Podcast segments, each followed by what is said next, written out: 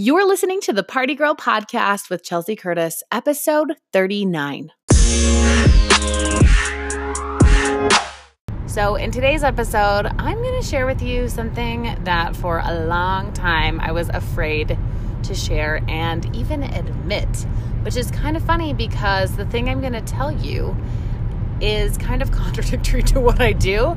I, as part of my business, throw women's only dance parties. And as you can imagine, when women are dancing together and there's no inhibitions because there's no men or, you know, anybody else, like it gets kind of wild. And while I'm not a wild dancer, I've secretly always wanted to know how to twerk and how to move my body. But um, I was kind of raised in a way that, you know, we were trying to we were taught and told to be more modest and cover our bodies and could you know carry ourselves in a way that was more respectful and and all of that. And i i agree um, to a certain extent but as i as i got married and um, you know like it's exciting when you're dating and like to have that physical connection of when you're dating somebody but when you get married and you have kids like you have to work really hard on that piece. I don't know I, at least i do like i have a really good intimate relationship with my husband like we're very connected and close but it's just like hard to be into it when your body changes so much as a, a mom like having kids in your body just like the aches and pains and stretch marks and all the other things like it's hard to just feel sexy in your own skin and I feel like most days I would look in the mirror and be like, Who are you? Like, I don't even recognize you anymore. Whether it was just like bags under the eyes or feeling beat up and sore. I have chronic back pain from being rear ended like four times over the course of my life. And so I just, you know, I struggle and, and it's one of those things like I, every time I dance, even though I'm a terrible dancer, I'm not good. Like I cringe every time I watch videos of myself dancing.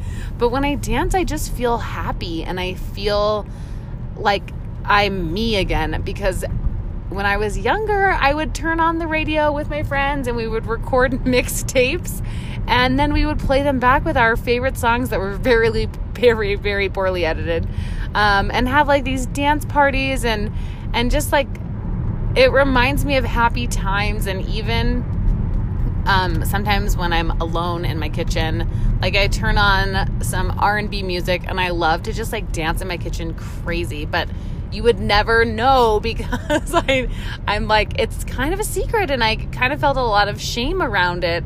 And so here I am, 33 years old, and I'm finally admitting like, you know, I do have this weird like dream, if you can even call it that, to know how to twerk.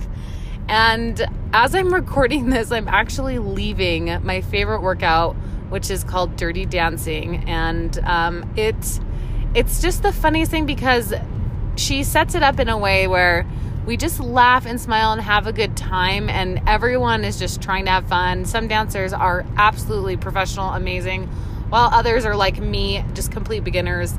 And we just get together and we shake it and it's sexy and it's fun and we're on all fours and like humping the ground. I don't know what else to say. But I go home and my husband's like, whoa, like you have the biggest smile on your face. Where to me, working out is hard. And actually, if we're just talking about this from a fitness standpoint alone, um, twerking and doing some of those moves is a lot of work. Like dropping low and snaking your body to the left and the right and doing body rolls. I mean, a lot of these things are still intense workouts. There's a lot of lunging and squatting, and you're doing it while having fun. I look up after the hour and I'm like, oh my gosh, I'm dripping sweat, and I cannot believe a whole hour went by. It's just one of those things that I I get the appeal. I mean, as somebody who did Zumba for a few years and have, you know, I've also done a few high fitness classes, which is kind of like more 90s um, uh, alternative and like maybe even old school rock songs. I just don't resonate as much with those because they're not really applicable. Like if you're not in a Zoom, well, I guess Zumba is a little bit, you know, more Latiny, but I'm not really finding myself in a lot of Latin clubs these days. But high fitness, for example, is a killer workout. It's very difficult, but it's the same thing. Like it's not applicable for me. Um, but at my dance parties, the type of music we play, I'm like, ooh, see these these dirty dance moves that I'm learning here, these are applicable. Like I can't wait to have my next dance party. Well, actually, that's not true. If, if, I'm telling the truth, I always tell my husband, this is like a total secret. I say, Nikki, and I call my husband Nikki, just so you know. I say, Nikki, the next time that we're walking by a, cl- a club, like a nightclub, uh, just you'll just need to watch. Like, I can't even wait to show you because I've been working on this every Saturday morning at 10 a.m. at the gym. And he's like, oh, okay, sure. But it's hilarious. Like, I live in Salt Lake City. I never ever go out clubbing, but it just is funny to say. Like, it's like a silly, cutesy thing to say that he just like lets me be me. And instead of, I don't know, I think some, sometimes, um, depending on your value system, depending on how you were raised and how you want to conduct yourself, like people don't feel like it's appropriate. And I think that's fine. I respect that. And I just appreciate that he lets me do me and he doesn't ever judge. Like, there's been some pretty questionable things I've said to him about, like, I, I don't even know. I mean, just things that I'm like, I'm afraid to tell you this. And he's he's never phased ever. He's just like, okay, you know, like, honey, my goal for 2019 is to learn how to twerk. He's like, cool, do it. Can I watch? sure. Anyway, we are total goofballs. I just, anyway, I, I hope and pray every day that he feels like I support his dreams and the things he loves as much as he supports mine because I there they, he probably logically could have very easily told me no to any one of my dreams.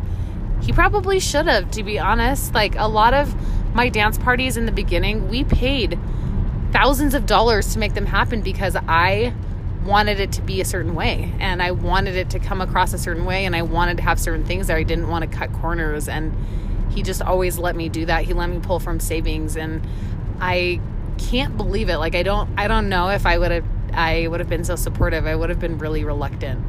And anyway, I know that this whole episode is about me confessing that A, I had a goal to twerk and B, I'm making that dream happen on Tuesday and Thursday nights. Um, but I guess at the end of the day, like finding people and being in relationships where the the people in those relationships support you, no matter how crazy or silly or stupid the ideas may be, I think that's where true joy comes from. Because life is all about just taking chances and trying new things until you find the things that you love. And I, I believe that like the happiest I've ever been in my life is in that spot of saying, I don't know why. It's weird. I know I'm 33. I know I'm, I'm not going to be a backup dancer for like a rap music video. Like, I don't aspire to have that at all. I just really want to learn how to do this silly thing just because. And I, I, there's no other reason besides you just want to. And sometimes that's all it takes. So, whether your dream is to be a millionaire or to learn how to twerk at 33, you know, like go do you, live your dreams. Oh man. Okay, this one is a little bit more silly, but I hope you enjoyed it. You can leave me a bad review if you didn't like it. I'll catch you in the next episode.